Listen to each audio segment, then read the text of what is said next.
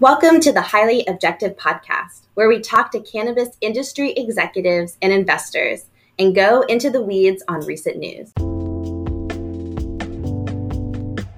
I've uh, been in the cannabis space for about uh, eleven years now. Uh, I started uh, eleven years ago the value-added reselling company with my business partner that I founded urban-gro with. We had a, a company actually in the commercial lighting space together where we'd retrofit uh, healthcare facilities, uh, convention centers, small cities with uh, more energy efficient L E D lighting. Uh, started that about thirteen years ago. And that was the company that eventually uh, spurred the creation of, uh, of urban-gro and uh, became our sole focus. And for the first uh, few years, it was mostly value-added reselling of lighting fixtures. And uh, we we had great reception uh, early on. Our clients asked, "Hey, great service levels. What else can you uh, can you provide to us?" And so, in the subsequent four years, we got into the design of cultivation. Uh, integrated, integrated cultivation design is what we referred to it as, but the design of the flow of the flow of water and air and how people and product and systems interacted within a cultivation facility. I uh, had had great luck there. I also were integrating at the time uh, benching systems, lighting, uh, irrigation, fertigation systems.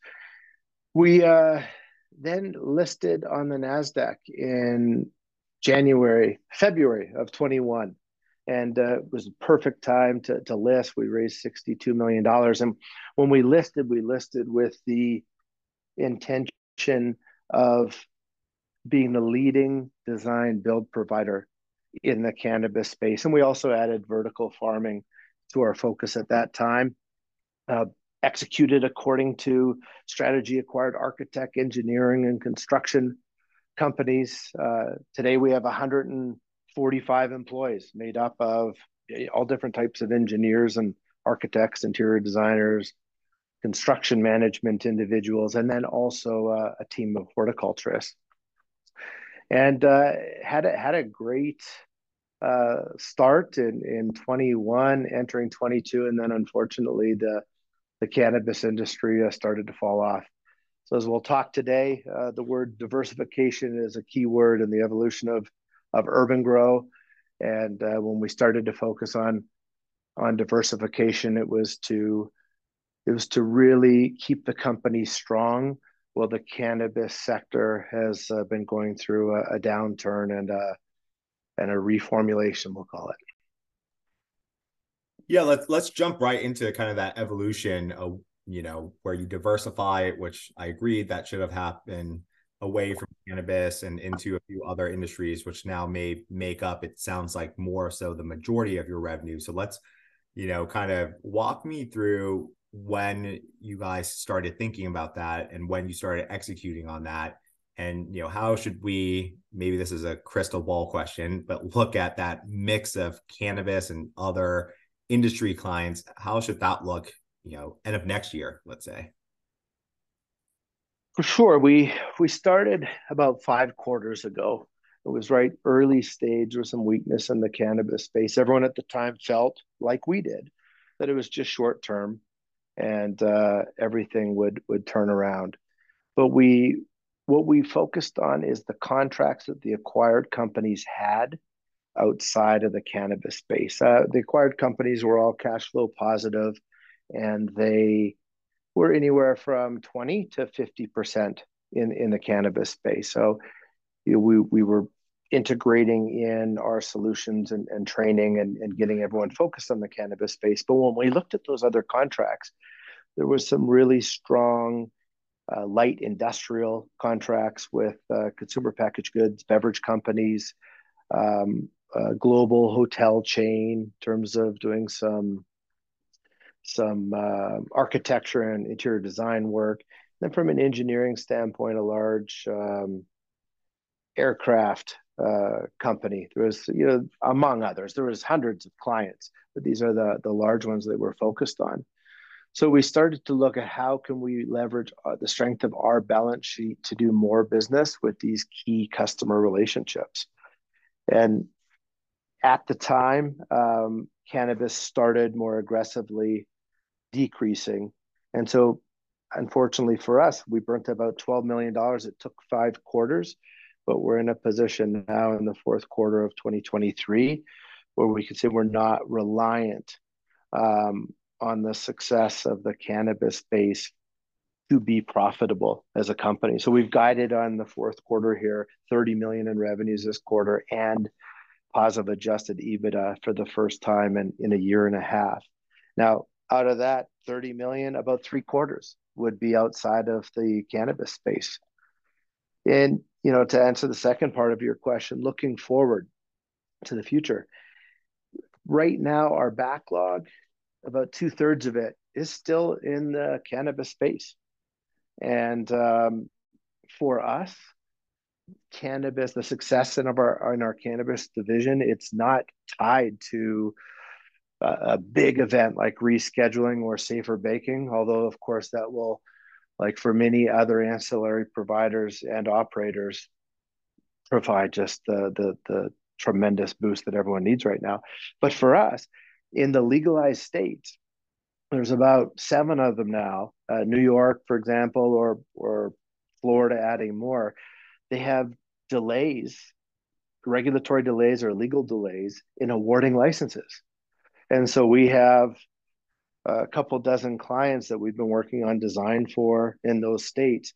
When they figure out the, the issues, the reg regulatory issues, and those licenses are awarded, we're confident that we'll move to a build stage with those clients. So, you know, we'll announce those projects as they happen. Um, sure wish they would uh, start happening uh, pretty quickly, but uh, if if that side of the business, th these are twenty to thirty million dollar build projects. So if the regulatory delays are worked out day, you'll start to see that cannabis side of our business become um, much stronger than it is right now. I would estimate right now pretty safe fifty fifty for cannabis and then business outside of cannabis for twenty twenty-three. Sorry, twenty-four. We have not given guidance at all for next year, but you know, our current Q four guide is more indicative of where we expect our business to be in future quarters. What's been sort of the, the way for you guys that's been effective to build up and, and win some of these customers, right? Because as you expanded outside of cannabis, I imagine there are competitors that you're going up against that says, hey, we've been building and designing C P G manufacturing for decades. You guys haven't done it. So you're up against some of these other folks in an R F P. So how have you been able to enter new verticals and, and win business? By executing, by doing what we say we're going to do. The acquired companies had long-term relate. These were ten to twenty year old uh, private companies with long-term uh, partnerships with these clients. And they did what they said. They were just smaller scale. So when you look at, you know, the fact we still today don't have uh, any bank debt on our books, um, cash position entering Q four was still close to five million dollars. Uh, when we started down the path with these clients, we can bond much larger projects and, and many, um, you know, instead of bonding a few projects, we can bond ten at once, just as an example. That's just a rough number that I'm pulling out.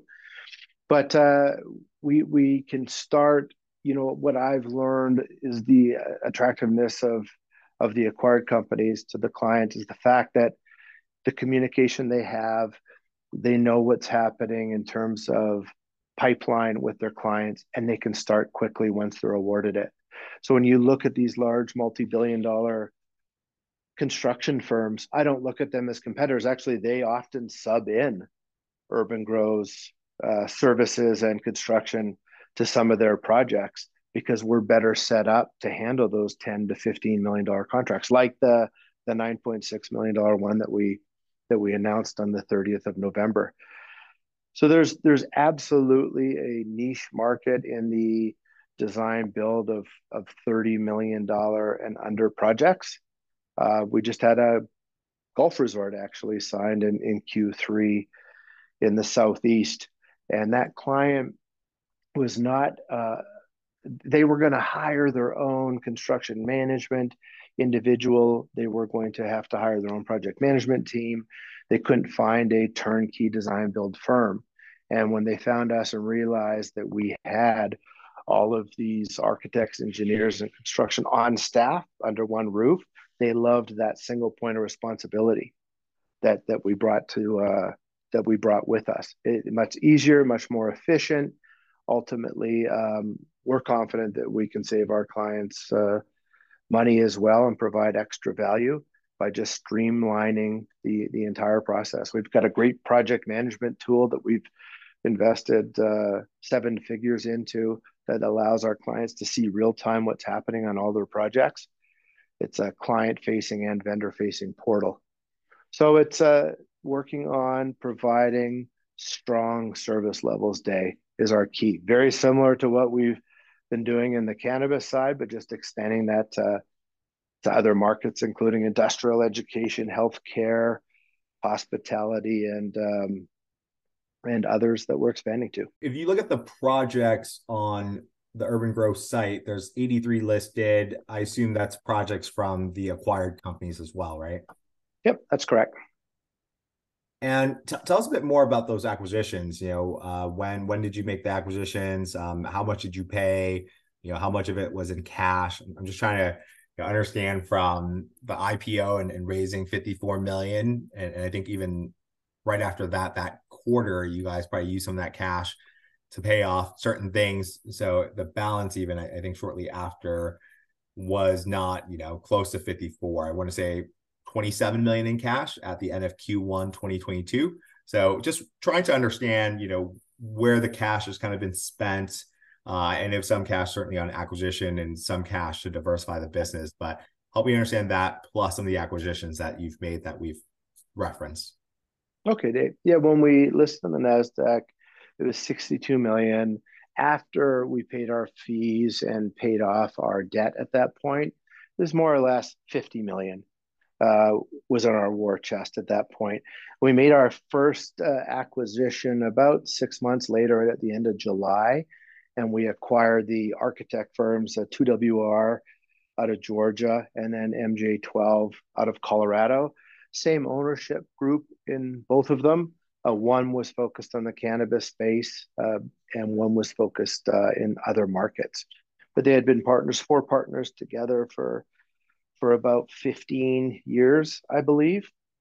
We acquired that firm or the, that group of firms for a little over nine million dollars and a combination of cash uh, and equity, and then also an earnout as well that we offered to those, uh, those partners. The next uh, acquisition was in... It was almost a year later. It was right at Q two, Q two of twenty-two, and that was the construction management firm, and that was right around seven million dollars. A same sort of... That was Emerald uh, Construction Management, right? Yeah, Emerald Construction Management, and that was the same sort of breakout in terms of uh, cash equity and then uh, an earnout as well. And then in Q four of twenty-two, just over a year ago, we acquired... Uh, D V O, Dawson Van Orden, based out of Houston, uh, a team of about twenty-six engineers, all different types, uh, and and based in uh, an office in Houston, Texas, and that was the same. So with all of these groups, the goal was to bring in services, be cross-trained, integrated as one entity uh, going forward. And we've uh, we've definitely successfully done that. Uh, one example would be a C P G beverage company where Emerald had worked with them for for a long time. It's, it's the one that we were talking about earlier as well. And they would do smaller projects, construction only. And now today, the project size is, is probably five X of where it was. And most projects include engineering, architecture, and construction. So the, you know, cross-pollinating the client with all of our solutions. In the in the cannabis space, we um, you know, we, with the architecture, getting involved with clients probably eighteen months before startup gives us an awesome chance to build that relationship, demonstrate what else we can do, deliver early on, build trust and confidence in urban-gro and the client's eyes. And if we're if we're executing properly, there is no reason for the client not to, and, and we're being fair and not greedy, there's no reason for the client not to move to the build stage with urban-gro and subsequently into the equipment integration stage as well. Uh, unfortunately, when, when we had the, the whole band together as we collectively envisioned with a phenomenal solution, that's when the industry started to turn and and facilities uh, really ground to a halt, new new facility build-outs. So as the um, as the market begins to open up, like I've said, in the, the seven or so states where there's regulatory delays, when those licenses are awarded, we're finally going to be able to spread our wings and uh, and provide that solution that that we that we uh, dreamt of when we put all the companies together over the last two and a half years. And how does a, a company like yours typically trade, right? Because given your your revenue, um, I think you guys on, on any given day are about thirteen to fifteen million market cap. Um, and, and like you mentioned, it's, it's probably lower than that since you have no debt. Um, I, I think I might have seen a little under two million of debt, but call it four million in cash. Um, is that kind of the right multiple typically that a company like yours trades at, or is it discounted for some reason, or is it just, you know, kind of the size you're in? So, you know, you don't hit the threshold for market cap. So certain people aren't paying attention to it. Um, people, people might not be familiar that you've kind of diversified, you know, into other industries beyond cannabis. Um, help, help us understand sort of, you know, why the company trades where it does. If I knew the secret sauce, uh, I, uh, I I would absolutely be be utilizing it right now. It's the most frustrating part of our business. When we listed on the Nasdaq, our revenues were not twenty, twenty-six million at the time, and our market cap was one hundred million. It grew to one hundred seventy million, and now today, when we're guiding on a thirty million dollar quarter back to positive adjusted EBITDA, and uh, to have a market cap of of around thirteen, fourteen million, it's it's it's very frustrating to to say the least. We um, are, are a micro cap now, and I feel that the the investors believe we need to raise money. They believe we have to do an equity raise. Uh, when we have, I say we have no debt. We have no bank debt. We do have a seller's note that will be cleared up. Um, Most of that two million will be cleared up by the end of the year. I think there's a half million left in Q one uh, to yep. clear up, but no no bank debt. And so I, I feel we have to deliver positive adjusted EBITDA quarters, and we've maintained that we do not need to do a, an equity raise. And we are we have the right momentum right now and are going the right direction. So it's just it's doing it's sort of how we started the company, doing what we say and delivering good, strong, profitable quarters. I believe that we are tied into the cannabis space, so the diversification story. You know, the original investors that invested in, we're investing in in a cannabis uh, story where we were evolving and diversifying into vertical farming. Uh, that was that was the the messaging, the strategic plan at the time. So the diversification story probably hasn't taken full effect, and we've got to focus on, continue to focus, getting out, doing podcasts like this day, um, you know, meeting with new investors, family offices, and uh, and building a following. But I, what we're building now, yeah, these are big names that I'll throw up, but like Bowman, Stantec, Jacobs Solutions, even A E COM. These are companies that do a half billion to fifteen billion in revenues per year, professional services consulting firms. And that is what we're building now with urban-gro. Those companies trade in terms of multiples of revenue anywhere from one to two times. And right now, urban-gro is trading at a multiple of about zero point one five times. So as we as we build the confidence in our investors for us to run a profitable company, I'm confident and I want to believe that the investors will then begin to um, to get more heavily involved.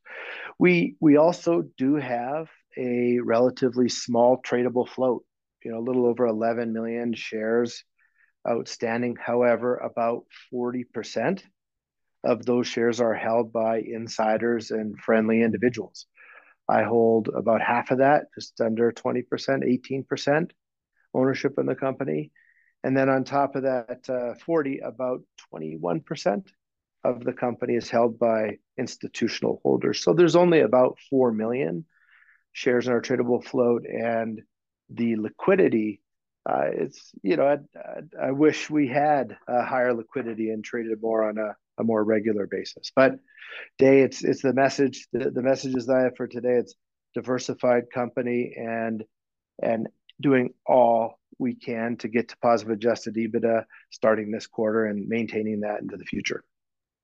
Yeah, I, I think that EBITDA is the issue. You guys have guided towards break even to even slightly positive for this quarter that we're in, Q four twenty twenty-three. You know, from, from what I can tell, based on sort of vertical farming, ag tech companies, they typically will trade at, call it seven, eight times on average forward E V EBITDA. So I think, you know, I, I'm not going to ask you for your twenty twenty-four guidance for it now, but I think once you guys get into that positive EBITDA territory and, and they can actually value you as well on a forward EBITDA multiple, I think that certainly should also help the market cap. I, I agree. You know, right now, Uh, we're we're a turnaround story, right? And uh, we have to show that we've successfully executed that that turnaround and and aren't dependent on one specific sector. And so I've got the whole team focused on that. When that sector does come back, um, you know, we'll have a strong company, one hundred forty-five. It'll be a, more more individuals added on by that point in terms of as we grow. We just add more architects, engineers, site supers, and project managers, but. Um, we will we'll have a strong company ready to deliver uh, to our cannabis clients when, when the when the market turns or when the uh, licenses are awarded in those states with regulatory delays.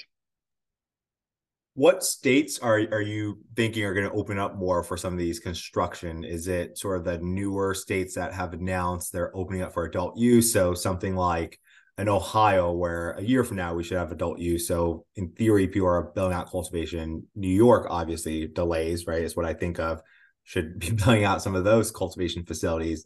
Um, yeah, just just help us better understand what what states, if you can, unless it's giving away too much into who your clients may be. Yeah, no, no, not at all. It's all east of the Mississippi uh, right now, predominantly. Um, the you know in Florida, it's them awarding like more licenses within the state.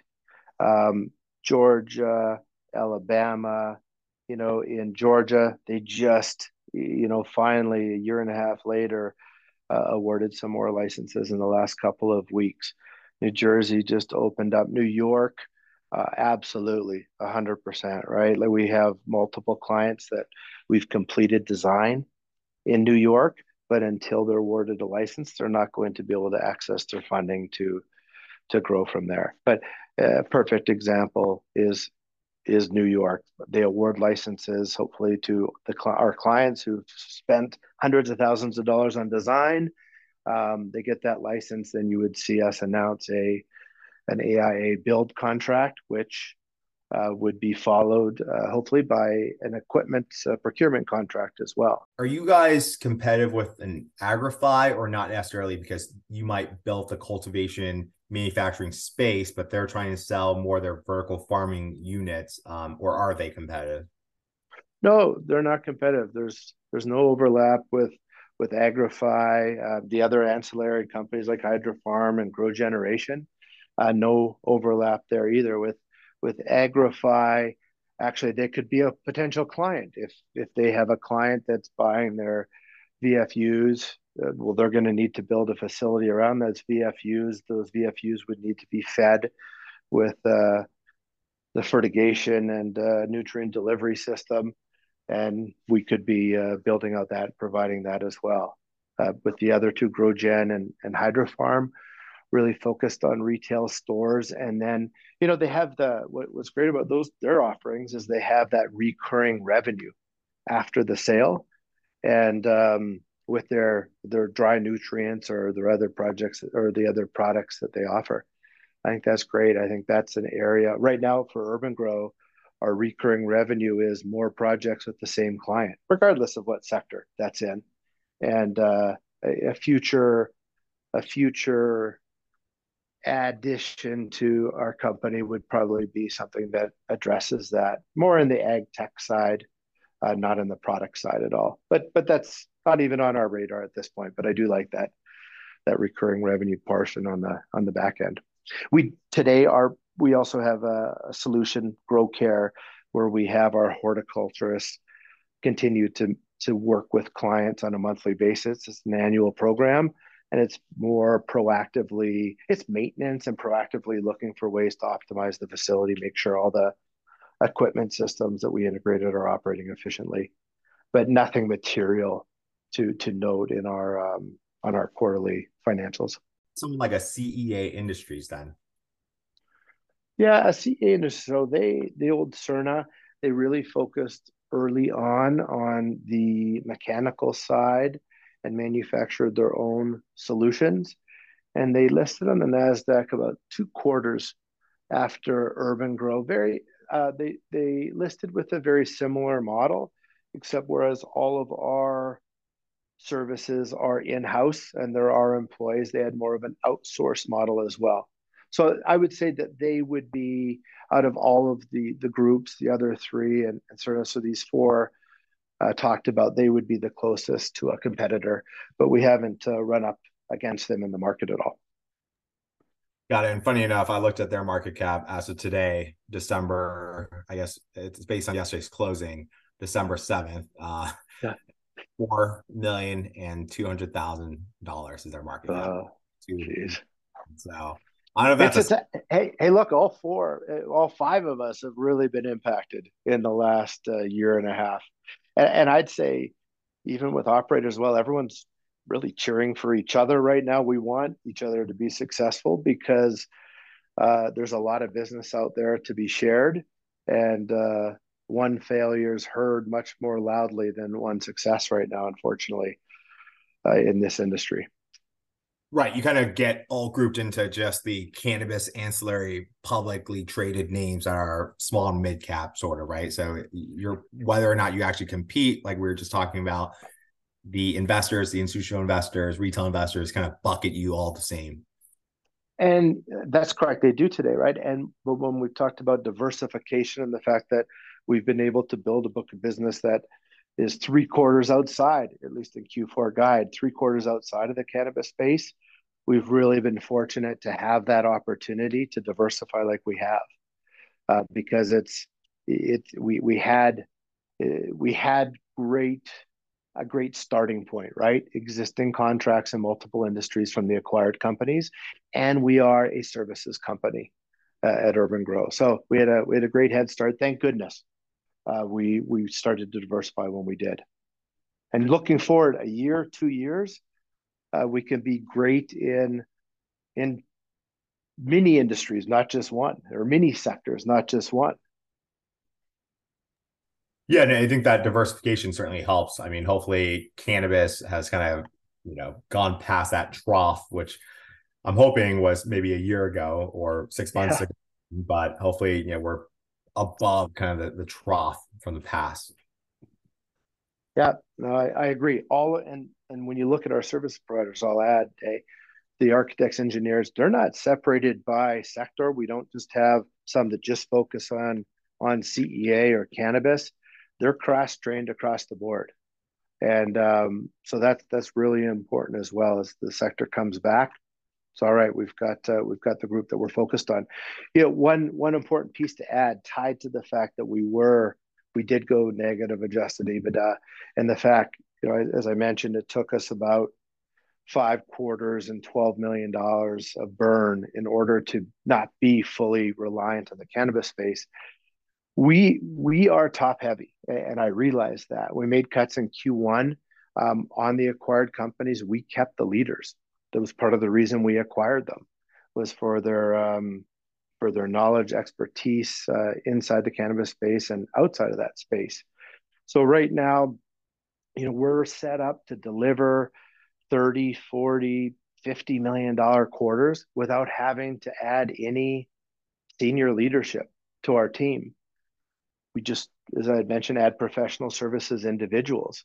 But when we were delivering sub twenty million dollars quarters, it's just, that's just, the S G and A was just too high. But I was aware about it, of it. I talked about it.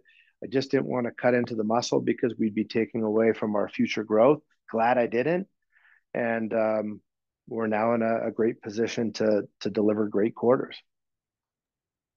And, and help us understand, what's the headcount today and sort of how's that distributed between U S and, and I guess even within the U S and, and Europe?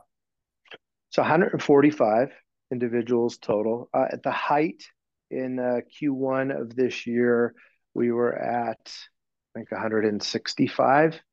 Um, we have we we did reduce then, and we talked about that publicly. But since then, we've also been adding um, and subtracting, and then adding, so strengthening key areas uh, that will provide um, increased knowledge and and increased uh, capabilities for the for the future growth. They are operating out of five offices in the U S, and then we have an office in the Netherlands as well.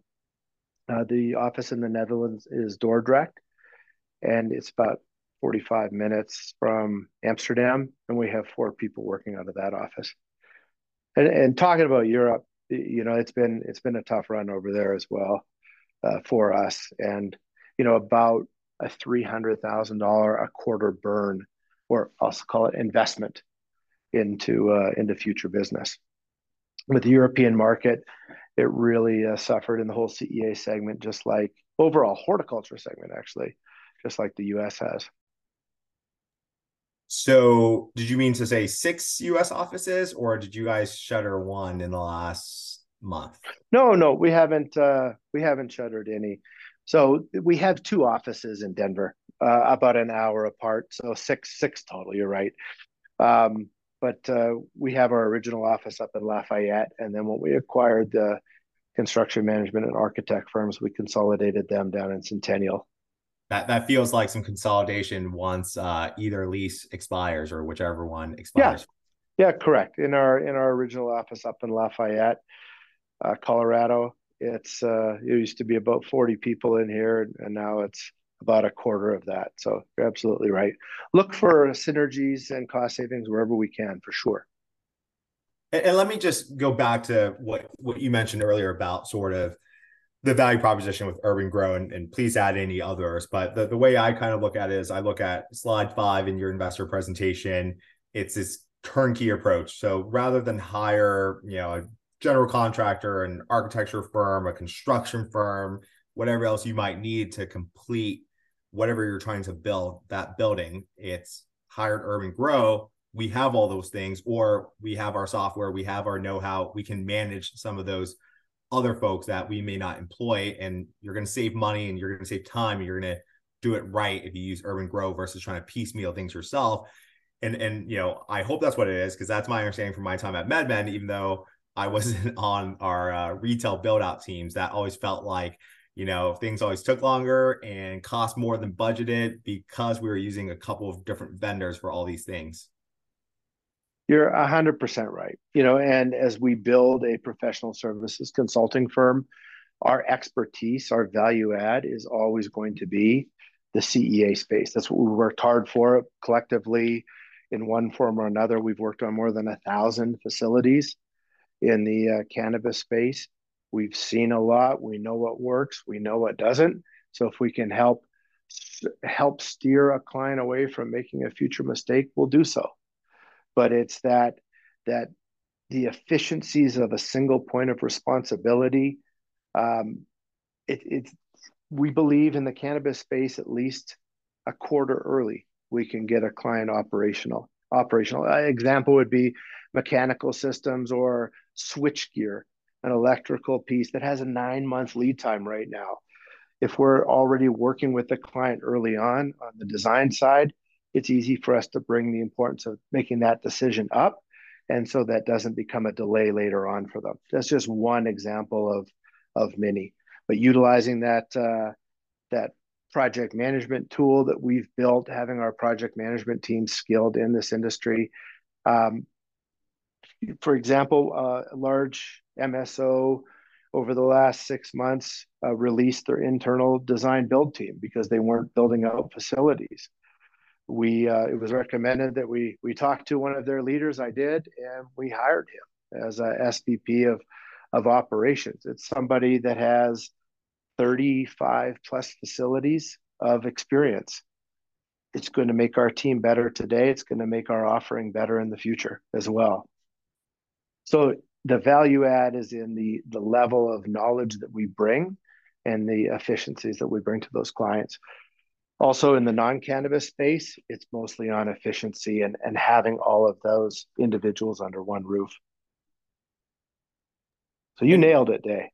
Okay, good, good. This is what I try to do, right? There's yep. a, the technical terms for uh, things that I don't work in, in in certain industries, and certainly I work in cannabis, but uh, you guys are uh, you know, working on a very specific part of the industry. So I'm, I'm glad I was able to understand that and, and hopefully, you know, help other people understand urban-gro and what you guys do and, and are doing. Perfect. So, so one other thing that stands out to me, if I look at your balance sheet, you know, accounts payable twenty-two point two million, account receivables eighteen point three million. So help us understand how, you know, kind of that that number, you know, seems a little high versus historically. And I, I get it, we're in a challenging environment, um, but how should we sort of look at your A R and your A P? Well, in the in the it's predominantly all non-cannabis business, you know, with with the large clients that we have um, outside of the cannabis space. They have terms with us. Um, with the vendors, we have equivalent type terms that we match, almost pay when you get paid. So they're pretty aligned right now. That is uh, a strong receivable number. And as I've mentioned on, on the past two earnings calls, those are those are grade A receivables with Fortune fifty clients.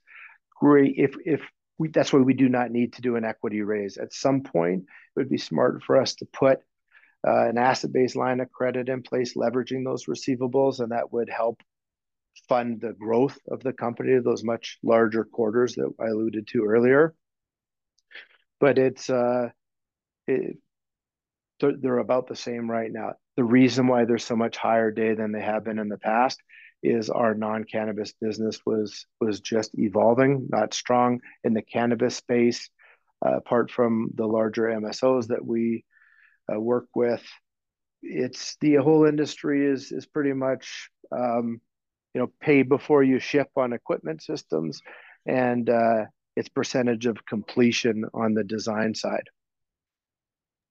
Got it. And I'm very glad I asked you about that, because we know that A R in cannabis is very different than A R outside of cannabis. Yeah. No, as you see, we've we've been very fortunate with the. Uh, From a bad debt standpoint, we've managed that very nicely and uh, have had no, no material impact to our bad debt over the last year and a half. No, I, I certainly see that on your balance sheet. Yeah. So look, you you guys sound like you're you're in great position today, right? Diversified away from the business uh, of just being in cannabis and C E A.